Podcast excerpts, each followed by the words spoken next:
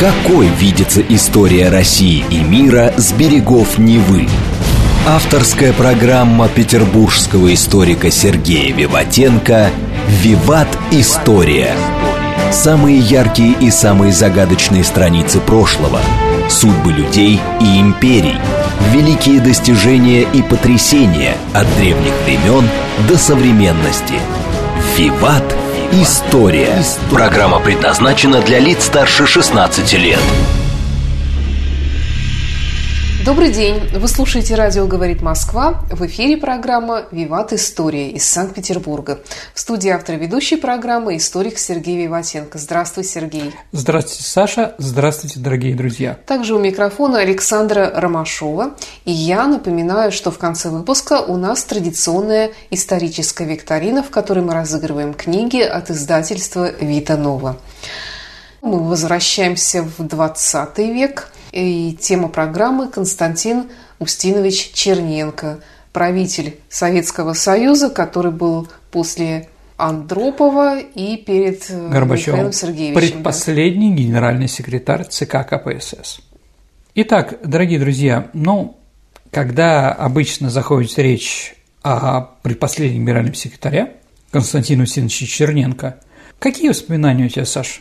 Какие ассоциации? Слушай, у меня не особо много ассоциаций, потому что он, видимо, не очень долго был у руля власти советской. Ну, давай я тебе скажу, ты скажи, есть у тебя такие ассоциации, да? Немощный старик. Ну, это да. А, в общем, серенький, не героический, не участник ни войны ну, там. да. И все попутно выражают еще удивление, как вообще такой мог оказаться на вершине власти в СССР. Однако, если посмотреть на него внимательно, проанализировать его жизнь, то становится ясно, с этим лидером все далеко не так просто, как у нас осталось в человеческой памяти. Что значит это непросто? А мы сейчас рассмотрим. Вообще, конечно, личность Черненко – это какая-то ускользающая. Что мы о нем знали, да? Может быть, из-за того, что год и один месяц только его правил, практически ничего, ну, да? в принципе, да. Тогда были вообще все пожилые правители, и как-то вот после Леонида Ильича они все как, да… На одно лицо. На одно лицо немножко. Ну, яркой биографии ничего нет. Боевых наград нет, на малой земле не сидел, да, там шпионов не ловил. Он был человеком, который занимался делопроизводством, такой чинушей.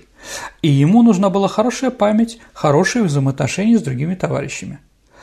Те, кто говорят, что Черненко был подставной фигурой, да, никаким, сереньким, а и без интеллекта, и вообще пустое место представлял собой, я думаю, что это не так вряд ли бы канцелярская крыша могла дослужиться до самых верхов исключительно благодаря протекции. Подобное утверждение все-таки не соответствует истине, и давайте мы сейчас разберемся, и я докажу, что это было не так, по его биографии, которая у него была. Итак, родился он 11 сентября 1911 года в селе Большая Тесь Минусинского уезда Енисейской губернии – Сейчас это Красноярский край, Сибиряк. Что интересно, что село Большой Тесть утонуло в Красноярском море. В 1972 году его затопили, когда сделали плотину Красноярской ГЭС. Вот. Из крестьян. Пастушок. А когда мы были молодыми, и когда он умер, была очень такая популярная поэма Кибирова Константин Усинович Черненко. Почитайте, и там одно из глав называется «Пастушок». Не нравилось. Мне нравилось.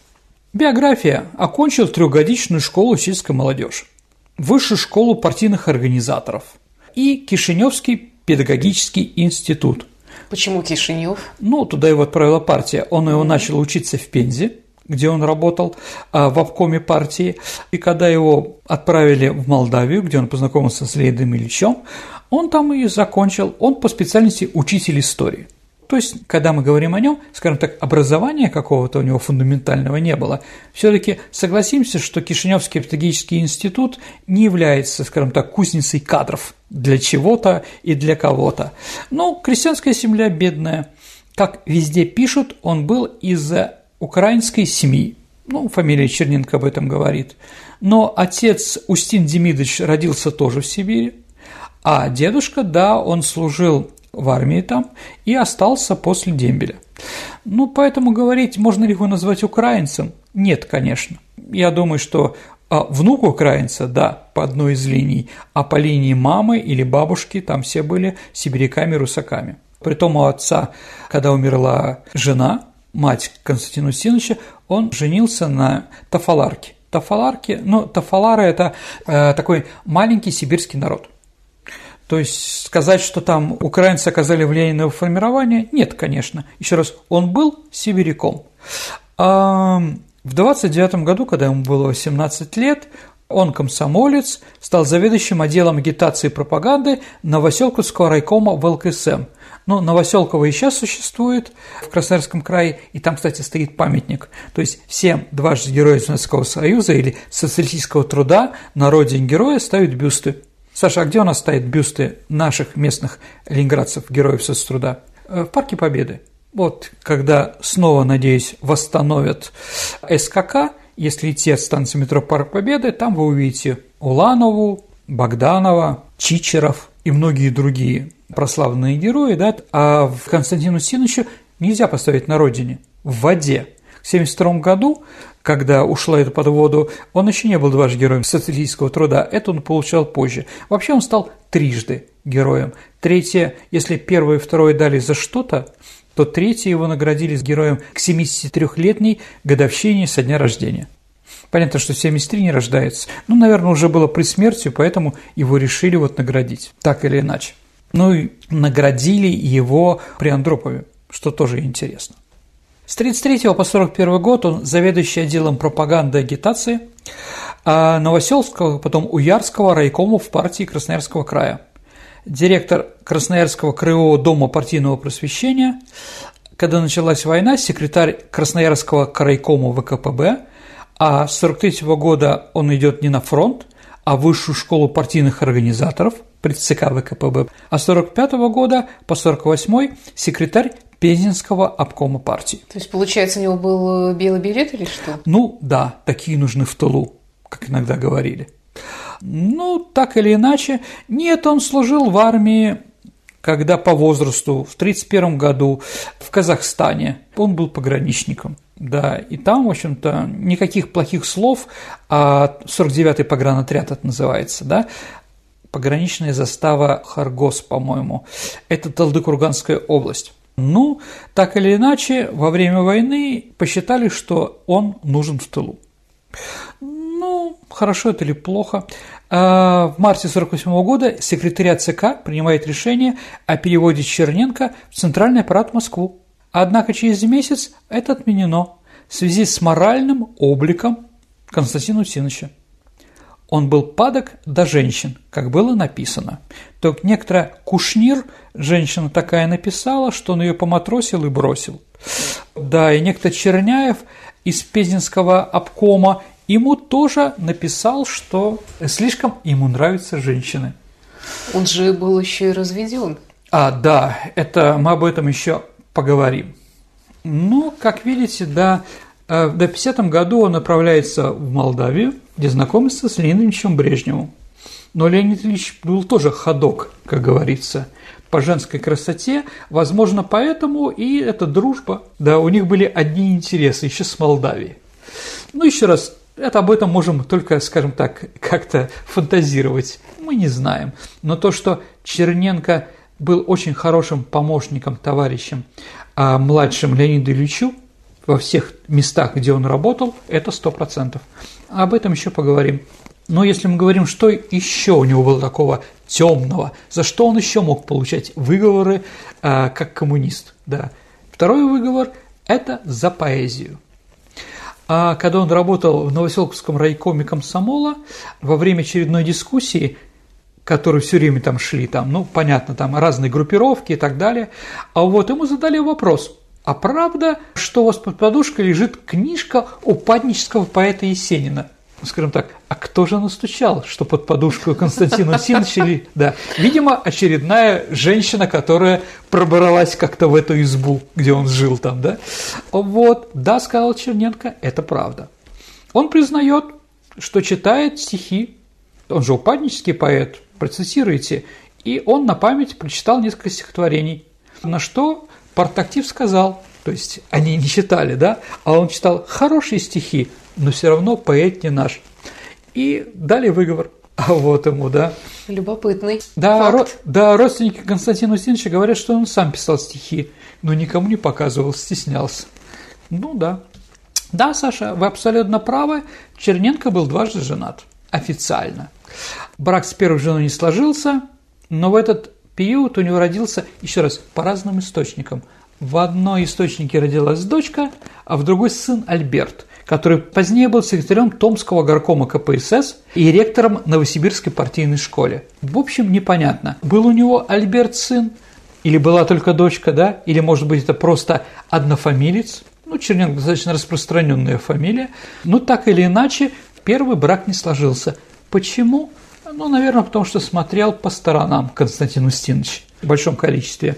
Вторая жена, Анна Дмитриевна Любимова, была выпускницей Саратовского института сельхозмашиностроения. От брака появились дети Владимир, Вера и Елена. После войны он в Молдавии. В Молдавии помогает Леониду Ильичу Брежневу. В 1956 году его отправляют в Москву а заведующим сектором массовой агитации и отдела пропаганды при Центральном комитете Коммунистической партии Советского Союза. А в 60 году он начальник секретариата Президиума Верховного Совета СССР. Почему нам интересна эта должность? Начальник секретариата, да? А потому что президентом или главой нашей страны в 60-64 году был Леонид Ильич Брежнев. То есть и Брежнев помнил про Черненко, и как бы снова он его пригласил работать с собой. Да, это не случайно. То есть, еще раз, непрерывно Черненко, главный помощник в партии Леонида Ильича с 1960 года. Да, каких бы должностях он не был, все равно это, скажем так, он ему доверял. В 1965 году, когда Брежнев уже пришел к власти, он стал заведующим общим отделом ЦК КПСС. Что такое общий отдел ЦК КПСС, мы сейчас с вами поговорим. Просто еще там сказать, в каких должностях. С марта 1976 года секретарь ЦК КПСС.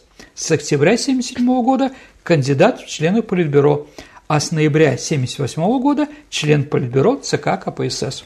Ну, почему? Один известный политолог во время Михаила Сергеевича Горбачева, когда все начали клевать и топтать все, что было до этого, сказал, у Черненко самой примечательной чертой является отсутствие всякой примечательности. Ну, с этим можно согласиться.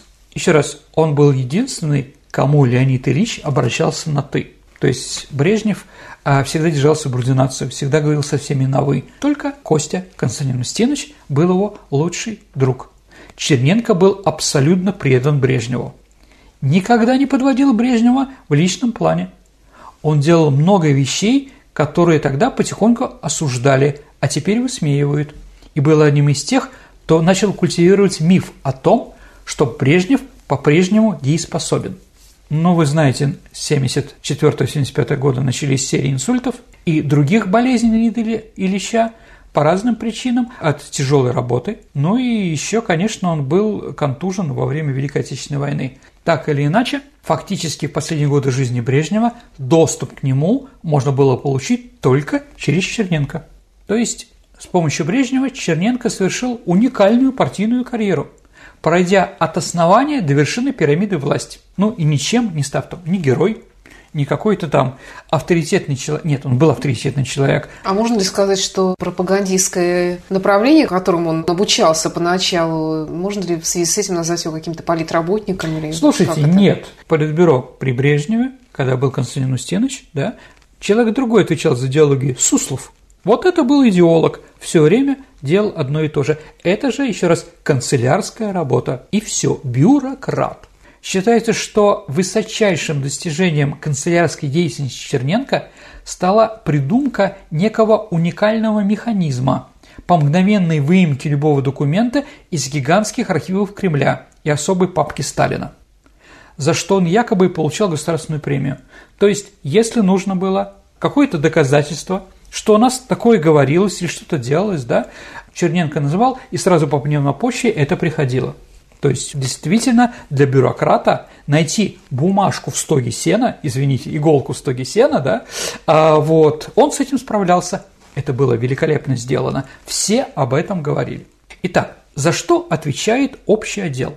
Он ведал почтой, адресованной генсеку, изготавливал черновики или рыбу предварительных ответов, которые говорил Леонид Ильич. К заседаниям Политбюро он готовил вопросы и подбирал к ним материалы. Он был в курсе всего происходящего в высшей партийном эшелоне.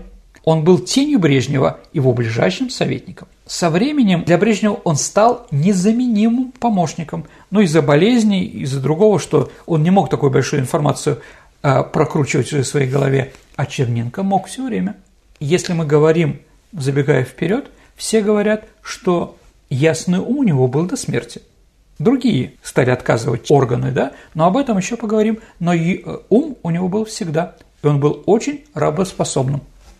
Но с 70-х годов Черненко в определенных кругах считался одним из возможных преемников Брежнева. Это мы тоже запомним. А еще раз, Константин Васильевич был орговиком, он так себя называл, ну, это вот этот отдел, который он взял, организационный, да, он говорит, мы орговики высочайшего класса, все региональные руководители стремились попасть на прием именно к нему.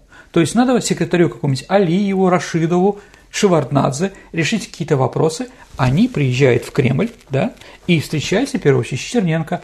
Он был тот человек, который мог помочь. То, что все знали, что если обратиться к Черненко, вопрос будет решен, и необходимая документация оперативно придет все инстанции. То есть, знаете, вот чем его чудо? Это всегда человек такой нужен. Если руководитель к нему подходит, к руководителю и говорит какие-то вещи, и он говорит там, Константин Васильевич, это надо решить. Все, Константин Васильевич это решит. Многие забывают из помощников, многие посчитают нет, но у него не было своего мнения, как такового. Если Леонид Ильич Брежнев считает, так и будет. По-другому никак. Еще раз, он заменял больного Леонида Ильича. Тогда ходил такой анекдот. Брежнев умер, но в действительности он умер давно. Только Черненко ему об этом не сказал. Во второй половине 70-х годов, как я уже говорил, здоровье Леонида Ильича начало резко ухудшаться. И Черненко вошел в ближайшее окружение генсека. А прежде Брежнев часто звонил Черненко, советовался и давал ему поручения. Праздники они проводили вместе – Чаще всего Леонид Ильич собирал ближайших помощников, членов Политбюро Андропова, Устинова и Черненко в охотничьих угодьях Завидова. Участие Саш в охоте а, с Брежневым был знаком особого расположения. Такой чести в окружении генсека удоставились не все. Но вот Константин Усинович, видимо, любил походить по глухарям – или что там еще можно в кодрах было в Молдавии убить. И Брежнев действительно, а, ну, Завидово было такое построено специальным таким охотничьим домиком, там даже было коптильно специальное, потому что, ну, Леонид Ильич Брежнев не бегал с ружьичком по лесу, он стоял на номере определенном, да, и под этот номер гнали животных, он стрелял сверху, да, а вот, потом, да, животных этих мясо расписывал Леонид Ильич кому чего, да, и там была специальная коптильня, а, где коптили мясо, и потом уже направляли дальше. Черненко был ближайшим. Итак, давайте еще раз. Черненко – секретарь-координатор работы всего партийно-государственного аппарата с 1975 года по 1982 до смерти Леонида Ильича. Поэтому, когда новым руководителем стал Юрий Владимирович Андропов, первым приказом, который он сделал, это было отстранение Черненко от заведования общим отделом. При том, что они были в одной команде. Нет, они не были Или... в одной команде, они как раз друг против друга интриговали. Ага. Конечно, Андропов, у него была более мощная машина, ну, в смысле, группировка, которая опиралась на репрессивные органы, на КГБ и прочее, да, а, вот, они, в общем-то, давайте так, это тоже, в общем-то, миф большой, что они а, друг другом конфликтовали. Я попытаюсь это доказать, когда мы будем говорить уже о времени Андропова. Но это был конкурент. Андропов был интеллектом, конечно, выше всех там. Да. И на всякий случай он как бы убрал Черненко от этой должности. Э, говорят, еще раз говорят, что в кабинете Черненко был, стоял аппаратный комплекс кремлевской прослушки, который прослушивал всех должностных лиц партии государства. И это была аппаратура не КГБ, не Андропова, а именно особого отдела. Так что Константин Усинович знал все и обо всех. Возможно, даже чуток побольше, чем самые информированные комитетчики того времени. Вот еще одну деталь. во время Черненко он замкнул на себя всю информацию, которая была в то время в Центральном комитете, в правительстве и в репрессивных органах. Итак, в ноябре 1982 года умирает Леонид Ильич Брежнев. А вот новым руководителем нашего государства становится Юрий Владимирович Андропов. Сергей, а почему же все-таки Черненко проиграл Андропову, если Брежнев ему так доверял и, в общем-то, его считали преемником? Угу. Ну, давайте так. Может быть, Черненко так и не пытался стать главным в нашей стране, да, с одной стороны. Ну, еще расскажу. Конечно, острого ума Андропов был. Вот он выделялся всеми, да? Он обладал колоссальным объемом информации не только внутри партии, но и в мире. Он собирал компромат на всех. И на Черненко тоже? А, вы знаете, Саш, эм, Андропов получил Егору Кузьмичу Легачеву, ну, который недавно умер, да, было поручено найти на Черненко компромат. Но он сам говорил, что никакого компромата он на него не нашел. Угу. Ну, мало ли кто такой бабник, да? Извините, Юрий Владимирович тоже имел несколько жен, да. Ну, скажем так, тогда это было, видимо, очень модно в политике. Вот поэтому, кроме этого, что он бабник и то, что он любил выпить, ну, мало ли кто у нас там не пил наверху, да, вот, это не компромат. Еще раз, у Черненко с Андроповым не было разногласий по идеологическим вопросам. Андропов, бредя к власти, но его помощники написали статью «Учение Карла Маркса и некоторые вопросы социалистического строительства в СССР». Ну, в декабре 1982 года юбилей Советской ССР, 60 лет. И как раз по национальному вопросу выступал Андропов. Ну, понятно, что э, не он писал, а писали его помощники, которые потом с Андроповым корректировали его желания.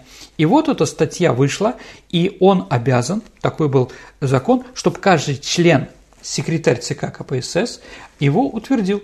Так вот, в этой работе он написал, что социализм, вопреки тому, что говорилось долгие годы, пока еще не построен в нашей стране. И все секретари ЦК и члены Политбюро сказали «нет», они вычеркнули слово «социалистическое строительство» и написали «коммунистическое». То есть коммунизм нет построен, да? И только один с этим согласился. Это Черненко. Хотя он знал, что все были против. Он понимал, что социализм даже у нас не построен до конца. И еще раз, не только в конце правления Брежнева, но и в госпитальном периоде Юрия Владимировича, который он правил, он тоже болел, да, Именно Черненко вел большинство заседаний секретариата ЦК Политбюро. Если бы он так с ним боролся, он бы его отодвинул бы еще дальше. Нет, он прекрасно понимал, что Черненко понимает, о чем будет обсуждение. Он знает столько же, сколько Юрий Владимирович. Да? Поэтому он ему доверял. Ну, в круг ответственности Черненко при Андропове входило, например, решение вопросов о присвоении городам статусов, а, ну, например, миллионника, да, если миллионник, значит метро. Все от него зависит, да. А сколько городам дается бюджетных средств, сколько отрасли промышленности. То есть это очень серьезная была должность. В 1983 году при разрешении Андропова, по предложению Андропова, Черненко выступил с программным докладом «Актуальные вопросы идеологической и массово-политической работе в партии». А в этом докладе Константин Лусинович подверг критике, тебе, Саша, будет приятно – самостоятельные эстрадные группы, как тогда назывались, с репертуаром, в кавычках, сомнительного свойства, которые носят идейный эстетический ущерб. Ну, еще помните «Рагу и синие птицы». Да. Да. Оно, кстати, было подписано красноярцами, земляками Константина Усиновича. Например, Виктор Асафьев подписал это известное письмо, которое было напечатано в «Комсомольской правде» да, которая ударила по машине времени, хотя, конечно, это была уже не самостоятельная эстрадная группа, да, она уже была в Москонцерте. А вот так или иначе, действительно, Черненко боролся с отечественным роком. А вот переломным моментом жизни Черненко э, стало как раз август 83 года. Отдыхая в Крыму, к нему пришел министр внутренних дел СССР Виталий Федорчук и принес ему подарок – рыбу пойманную в Черном море. В общем, после этого подарка Черненко получил токсический шок от этой рыбы, попал в кому, у него было очень тяжелое заболевание. Его доставили в Москву в ЦКП, и там выхаживали. После этого отравления... А это действительно было отравление? Ну, получается? Ну, рыбы отравление, только отравили рыбу или он ел отравленную рыбу. Тут спорно. Вполне возможно, что а, люди вокруг Андропова пытались его убрать. А вот Федорчук – это человек Андропова, процентов на этой должности. Он Щелокова заменил, понимаете, да? А вот, так или иначе, а после этой болезни Черненко уже не восстановился, он уже был больным. Это программа «Виват История». Предлагаю прерваться на несколько минут и послушать новости и рекламу на радио «Говорит Москва». Прекрасно. Давайте послушаем рекламу. Какой видится история России и мира с берегов Невы? Авторская программа петербургского историка Сергея Виватенко «Виват. История». История. Продолжается программа «Виват История». В студии автор и ведущей программы Сергей Виватенко и я, Александра Ромашова. Тема сегодняшней программы – Константин Устинович Черненко. Да, дорогие друзья, вернемся к ситуации середины 80-х годов XX века. После отравления был проведен консилиум во главе с Чазовым, и по его итогам Часов составил записку в Политбюро, написав, что Черненко – полный инвалид и неработоспособен. Но консилиум предполагает, а партийная бюрократия располагает. Это какой год? Это 83-й осень. В феврале 84 года его уже избрали генеральным секретарем но некоторые исследователи утверждают, что после кончины Юрия Андропова Черненко был избран как самый старый и дряхлый политбюро. Как бы это была такая марионетка, за спиной которого стояли остальные кореновские старцы, которые намерены были проворачивать свои дела. В общем, это не совсем так, Саша. Ну, во-первых, Константину Тиновичу 73 года, еще раз, на 6 лет меньше, чем Джо Байдену, если мы говорим про дряхлого – Устинову 76 лет, министр обороны, влиятельнейший человек, премьер-министр Тихонов 79 лет, министр иностранных Громыко 75 лет. То есть он был моложе всех перечисленных. А вот, то есть марионетка моложе Байдена, извините, я скажу еще эту фразу второй раз. Ну, в общем, его избрали. Хотя, дорогие друзья, то, что я говорил, он был вторым всегда человеком, шикарным вторым человеком в партии или где-то, да, или такой всю жизнь пребывал на вторых-третьих ролях. Он был честным партийным бюрократом и не имел отношения к великим свершениям страны. Как мы уже говорили, ни к Великой Отечественной, ни к индустриализации, ни прорыву в космос, ни созданию мощной военной промышленности, ни рассвету наших спецслужб. Ничем. Страна впервые получила лидера без лидерской судьбы, без лидерской осанки, без ореола успеха. Ну, когда человек мало на что способен, его называют сильным орговиком. Это пошло как раз с этого времени. Ну, так, наверное, происходит и в наше время. Вот и Черненко относился именно к таким, да. Но его избрание – это настоящий апофеоз коллективизма. Крупные управленцы щедро наделяли Константина Синовича должностями и регалиями, но никто не считал его вождем, притом он уже был больным человеком. Он являл пример такого осторожного партийного деятеля, не любящего слишком высоких прыжков, слишком громких разговоров и слишком ярких проявлений личности. Его козырем всегда была близость к партийному офицерству, но не к генералитету. То есть он для чиновников средней руки был авторитет, а для верховных нет. Для него были, там были другие отечествовцы, которых могли принять за образцы. Но была отдушина у Константина Устиновича – он любил школу, он же историк-педагог. Именно при нем учителям повысили зарплату. Помните, все говорили об этом, да? И когда я заканчивал школу в 83 году, все говорили, иди, зачем в университет, иди в пединститут. Там зарплата 250 рублей. Это большая, большие в то время были деньги, да? А, то есть он увеличил зарплату практически в два раза школьным педагогам. Именно Черненко разработал так называемую школьную реформу. Ну, еще раз, он был генеральным секретарем, сам не разрабатывает. Он кому дал? Он дал разработать школьную реформу Гейдару Алиеву, который недавно возглавлял солнечный Азербайджан, а теперь стал членом Политбюро. А Гейдар Алиев был очень работоспособным и авторитетным человеком. Это говорит и о последних годах в управлении, и правлении в советское время, и, конечно, правлением Азербайджана после независимости. Сергей, а, кстати, вот э, по поводу зарплат самим членам Политбюро и вообще самому Черненко, какие тогда вообще были зарплаты? Зарплата Черненко как генерального секретаря была всего 800 рублей. Не очень большие да. деньги, согласимся. Не сумасшедшие. Да, но чем он еще занимался? Ну, как чиновник, бывший орговик, да? Он очень большое значение, а, скажем так, уделял анонимным письмам. Анонимки рассылали в разные инстанции, на кого угодно. И Черненко организовал целую структуру, специальный отдел ЦК КПСС, который занимался анализом этого.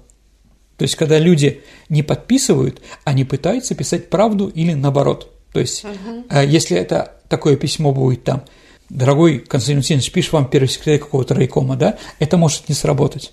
А вот причинка сработала, если ты не подпишешься. Интересно. Ну, давайте так.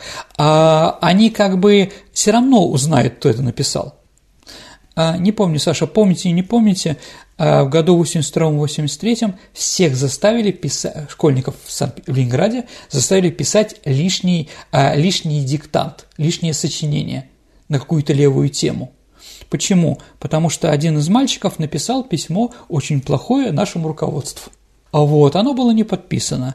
Ну вот, и чтобы понять э, по почерку, уловить, кто же автор этого письма, детей и заставили всех писать это сочинение. То есть, получается, и мы с тобой тоже писали? Да, мы обязательно писали. Я даже больше Очень скажу. Помню. Да, я даже больше скажу. Э, скажем так, эти почерки, наверное, где-то и лежат в структуре. Ну, как бы да, потому что фамилия известного человека, да, то есть составить еще вот такой вот скажем так. Ну так сколько школьников-то было? Да, много было школьников. То есть, э, кто от руки что-то писал, да, через пять лет, это вполне, скажем так, определенные органы могли сказать, кто это написал. Да, но также можно понять и по пишущей машинке, потому что у каждой пишущей машинки свой удар. Это тоже собиралось, да. Именно, да, но если же продолжаем говорить о Черненко, да, еще раз, год и один месяц что об этом говорить. Но вот, Черненко, а не Горбачев, впервые стал произносить с высоких трибун такие слова, как «перестройка» и «ускорение».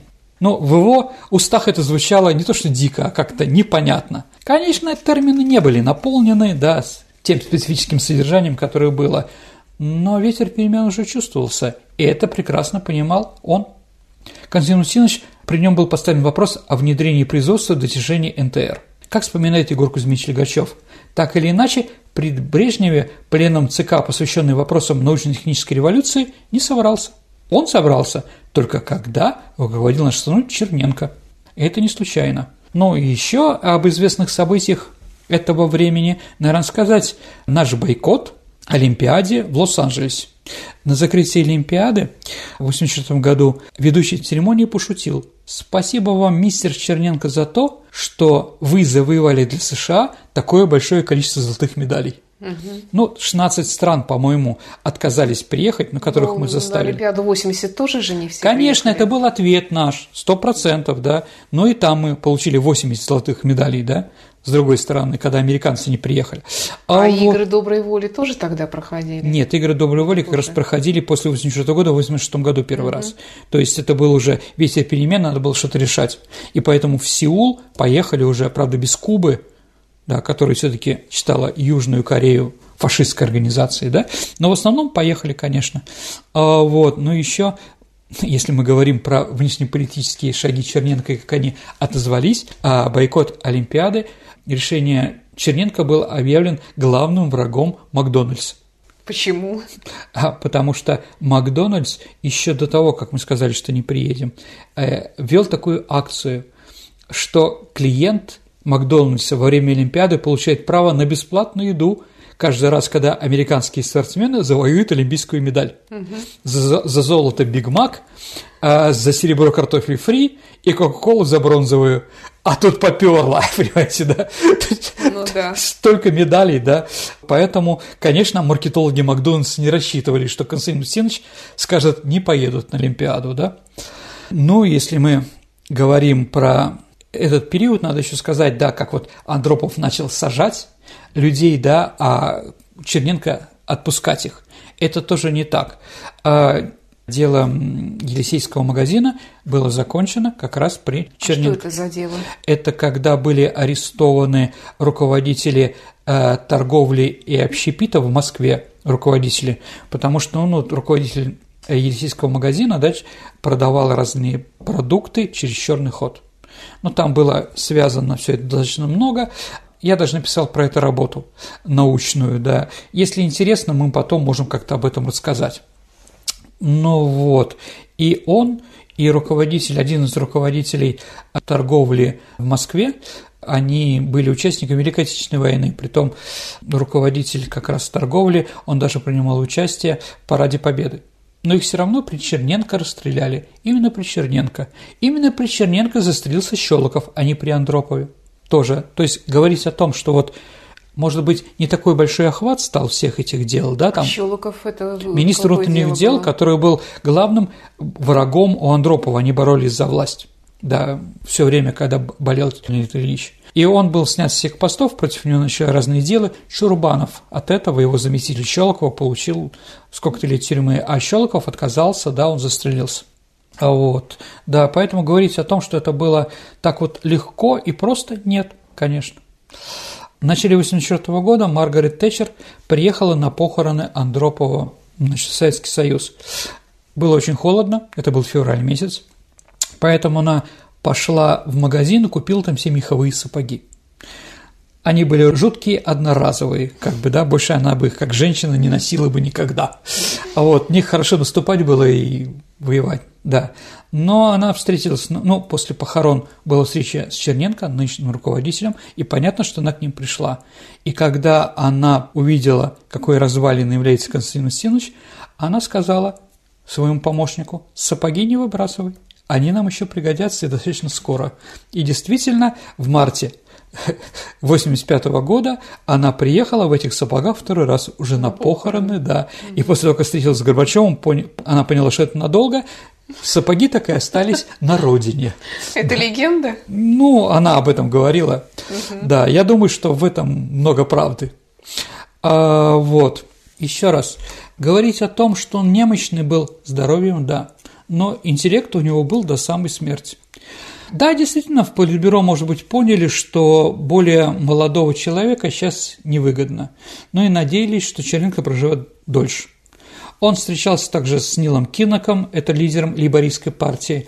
А как раз в это время была знаменитая забастовка против Маргарет Тэтчер шахтеров Великобритании, и по приказу Черненко мы финансировали, помогали семьям шахтеров, чтобы они бастовали как можно дольше. То есть это такое было вмешательство. А также Черненко встретился с королем Испании, Хуаном Карлосом I. А вот, что интересно, что по, скажем так, э, по правилам э, руководитель государства должен встречать другого руководителя государства в аэропорту. Ну, что и делал Леонид Ильич, целуя новоприбывшего. Но Черненко был такой больной, что он встретил его в Кремле как тогда говорили, чем отличается Леонид Ильич от Константина Устиновича. Леонид Ильич работал от батареек, а Константин Устинович от сети. Поэтому мог встречать только в Кремле кого-то. Вот. Как бы там ни говорил Хуан Карлос, что он, э, пожатие его было теплое и сильное, и я понимаю, что он долго проживет и так далее и тому подобное, я думаю, что, возможно, это выдумали, а, возможно, заставили его сказать наши товарищи. Ну вот. А встречался он также с Митераном, французским президентом, да, а, но они мало о чем договорились. Так или иначе, ну и время было мало у Константина Устиновича, и думал он о другом в это время, о болезнях, к сожалению, своих.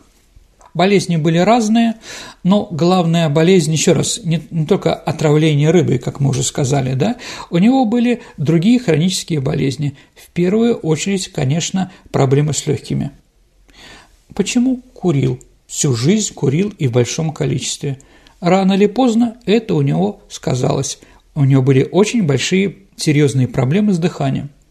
Из-за этого он поздно просыпался и на работу приезжал после 10 часов утра, а домой уезжал после 22 часов. То есть и вся бюрократия наша тоже сменилась. Ну, еще раз, если вспомним, э, Иосиф Виссарионович Сталин тоже днем спал, Поэтому народные комиссариаты при нем или министерство начали активно работать где-то с часу дня. Да, ну и до ночи, потому что он всю ночь работал, поэтому все бюрократы сидели, а вдруг позвонить что-то спросит. У Константина Васильевича это тоже было, ну, в первой виде трагедии при Сталине, а здесь уже в виде фарса, конечно, да. Но так или иначе, понятно, что а, он был очень раздражительный, а, приезжал домой, а отдыха у него практически никакого не было – вот последний раз Черненко пребывал в своем рабочем кабинете 7 февраля 1985 года. Та морозная зима окончательно добила его ослабеющий организм. Ну, с середины февраля слухи о смерти Черненко появляются каждодневно. Это были анекдоты, это были вбросы. Конечно, это. Э, осложняло работу. А вот, ну, а лично его осложняло, конечно, сильно подорванное здоровье. Как вспоминал академик Чазов, который активно работал с Константином Васильевичем, с каждым днем его заболевание прогрессировало. Нарастали склеротические изменения в легких, нарушалась нормальная проходимость бронхов, а появляются бронхоэктазы, нарастала эмфизема. Все это в конечном итоге приводило к перенапряжению сердца и сердечной слабости. Конец цитаты. Переступая через эту немощь, Константин Устинович напряженно работал и пытался делать все из последних сил, ведь он был так воспитан. Ну, потому что он действительно был трудоголиком. Ну и время было такое, когда они работали все время. Понятно, что во время Великой Отечественной войны, находясь в тылу, он работал с утра до ночи. В конце 1984 года Черненко отправили на лечение в Кисловодский санаторий. Но там предгорье, горы, поэтому человека с легкими там как бы лечат, легче дышится. Однако на седьмой день Константин Устинович был вынужден срочно покинуть санаторий и отправился в ЦКБ с сильным ухудшением состояния здоровья. С началом 1985 года его здоровье резко ухудшилось, и все время он проводил, практически все время проводил в Кремлевской центральной больнице. Некоторые исследователи говорят, ну это сложно опять-таки, что в начале 1985 года тяжело больной Черненко попытался покинуть свой пост – но не получил согласия. Так же было и с Леонидом Ильичем. Когда он говорил, что я уже в конце 70-х годов, я уже не могу отправить меня на пенсию, тоже Константин Устинович кричал, что ты, Леня, ты нужен нам, нужен партии, нужен стране. Такой светоч, да, не может находиться на пенсии. А вот, то есть второй раз это тоже получилось, уже в виде фарс. Я повторю, трагедии фарс при Константине Устиновиче играет большую роль. Новых назначений в Политбюро секретаря ЦК КПСС при Черненко не происходило. На второе место в руководстве вместо Тихонова был выдвинут Горбачев. Ну, что еще такого произошло перед смертью? По предложению Ричарда Косолапова генеральный секретарь восстановил КПСС 94-летнего Вячеслава Михайловича Молотова, который, будучи старше Черненко, был на 21 год. Потом его пережил на полтора года. Как шутили в это время реабилитация и восстановление в партии Молотова, Черненко готовит себе преемник. Ну, понятно. В больнице незадолго до смерти ему было вручено удостоверение об избрании его депутатом Верховного Совета СССр. Эта церемония была продемонстрирована по всесоюзному телевидению. За два дня до своей смерти Черненко, находясь на лечении в Центральной клинической больнице, поддерживаемый Виктором Гришиным, вдруг появился на телеэкране во время выборов в Верховный Совет РСФСР, где за него проголосовали 100% избирателей. И с трудом произнес несколько приветственных фраз. Это 85-й год уже был. Это 85-й год, ну, это 7-8 марта. 10 марта 85 года в 19 часов 20 минут сердце великого большевика, борца за коммунистические идеалы Константина Васильевича Черненко – перестало биться. Скончался он на остановке сердца при проявлении нарастающей печеночной отравления да, и легочно-сосудочной недостаточности. То есть он правил один год и 25 дней. Его похороны прошли довольно быстро и формально. Ну, страна уже надоела эти похороны с 82 года, которые происходят. Там, сначала Суслов, потом Брежнев, Андропов. Кого там только не было, да? Как потом вспоминал заместитель заведующего международным отделом ЦК КПСС Анатолий Черняев, у входа из колонного зала атмосфера была как на рынке. Все громко смеялись и обменивались посторонними репликами. Черненко стал последним, кого похоронили у Кремлевской стены. Ну, в честь него переименовали город Шарыпово Красноярского края. Ну, ближайший какой-то город к тому месту, где он родился. И еще город Шолданеште в Молдавии, где он тоже работал. Но в 1987 году эти названия были возвращены и тому, и другому городу. Хотели назвать в честь него еще Черненко город Пензу и Черниговскую область, но, слава богу, до этого не дошло. Сергей, угу. а кто был такой исполняющий обязанности Кузнецов? А Кузнецов – это, скажем так, достаточно известный э, дипломат, наверное, самый глубокий дипломат из тех, которые были, э, скажем так, в Министерстве иностранных дел, сделали карьеру. Он с членом Политбюро. Он был заместителем Черненко по Верховному Совету то есть он заместитель главы государства. А вот. Министром иностранных дел он быть не мог, потому что там был Горомыка. Ну, в общем, не самый, не самый плохой человек. Они были умными, а были на, на своих местах, но уж больно старые и уже не могли ничего создать нового. В этом-то а было почему проблема. так получилось, что Кузнецов получалось, что был он и после Андропова, и после Черненко исполняющим обязанности? Ну, давайте так. Эм, это просто до избрания нового человека. Угу еще раз, в Политбюро такой, да? сначала избирает генерального секретаря, угу. да, а потом уже избирает председателя Верховного Совета, потому что его избирает не Центральный комитет, а Верховный Совет СССР угу. или Президиум Верховного Совета. Еще раз, ну, время старцев уже прошло, нужно было какие-то другие вещи. А где-нибудь остался еще памятник Черненко или какая-то память его почитается? Ну, давайте так, на родине на родине Константина Устиновича есть его бюст героя, а улица Черенко еще есть в Астрахани и Воронеж. Ну, видимо, там были самые ленивые руководства, которые посчитали, что это делать не надо в советское время, да, а сейчас уже не до этого. Ну, почему нет? Ну, в принципе, это был нормальный человек, но по возрасту, только возраст его сгубил. Только возраст привел к тому, что мы к нему относим так критически и смешно. Ну, скажем так, возраст его прихода к власти – Хотя, видите, Джо Байден сейчас доказал, что и в более, скажем так, взрослом а, возрасте можно руководить страной. Сергей, кстати, забыла тебя попросить прокомментировать прозвище, которое получил Константин Устинович Черненко, кучер. Ну, естественно, это в прозвище произошло от его имени, фамилии, отчества. К, У и Чер – а кто его так Кучер. называл? Слушайте, не знаю, кто первый назвал, да. Единственное, знаете, такой интересный фильм «Кинзадза», да. где критикуются там определенные вещи, да, вот, и там одно из слов, которые говорили Щетлане, было слово «ку», и когда Георгий Данелли вспоминал, что он снимал этот фильм при времени Андропове, да, и раннего Черненко. И когда Черненко избрали, был очень большой, э, скажем так, такое требование, давление на него, чтобы слово «ку» заменили что-то другое, потому что Константин Устинович «ку», и ку, и ку, и ку, и, как там говорилось, да. Но он не пошел, и фильм, в принципе, стал раскручиваться уже после смерти Константина Устиновича. Ну, да. При Горбачеве это было уже более популярно. Понятно. Спасибо, Сергей, еще раз. И теперь переходим к нашей исторической викторине, в которой мы разыгрываем книги от издательства Вита Нова.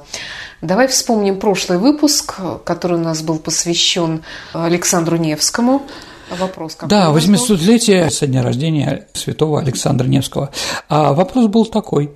А один известный ленинградец в 1966 году попросил, чтобы его похоронили именно на Александр Невской лавре. Ну, что и было сделано – кто этот человек? Ну, какое имеет отношение какой-то ленинградец к Александру Невскому, да? Это Николай Черкасов. И действительно, человек, который сыграл в фильме Эйзенштейна главную роль, похоронен там, и с памятником, его можно видеть там. Это не случайно. Он хотел быть похоронен рядом со своим главным героем.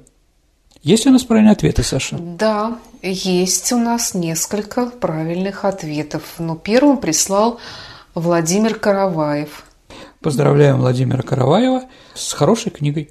Ну а теперь новый вопрос. А, послушайте его внимательно, дорогие друзья. А, вам надо в анекдот, который я вам сейчас расскажу, да, я специально пропустил четыре слова, которые вы должны написать в ответе. Итак, прослушайте один из анекдотов начала 80-х годов. Сообщение ТАСС. Сегодня в 9 утра после тяжелой продолжительной болезни генеральный секретарь ЦК КПСС Константин Усинович Черненко приступил к исполнению своих обязанностей. Если вы уже записали ответ на этот вопрос, обратите внимание, что он должен содержать четыре слова, которые мы пропустили после фамилии Черненко. Я повторю вопрос. Сегодня в 9 утра после тяжелой продолжительной болезни генсек ЦК КПСС Черненко приступил к исполнению своих обязанностей. Какие четыре слова мы пропустили в этом анекдотичном сообщении ТАСС? Ваши варианты отправляйте на наш электронный адрес радио Виват собака mail.ru либо вступайте в наше сообщество ВКонтакте и в личном сообщении Сергея Виватенко или мне Александре Ромашовой тоже можете отправить ваш ответ. На сегодня все. Это была программа «Виват История». До встречи в эфире. До свидания, дорогие друзья. Берегите себя. До новых встреч.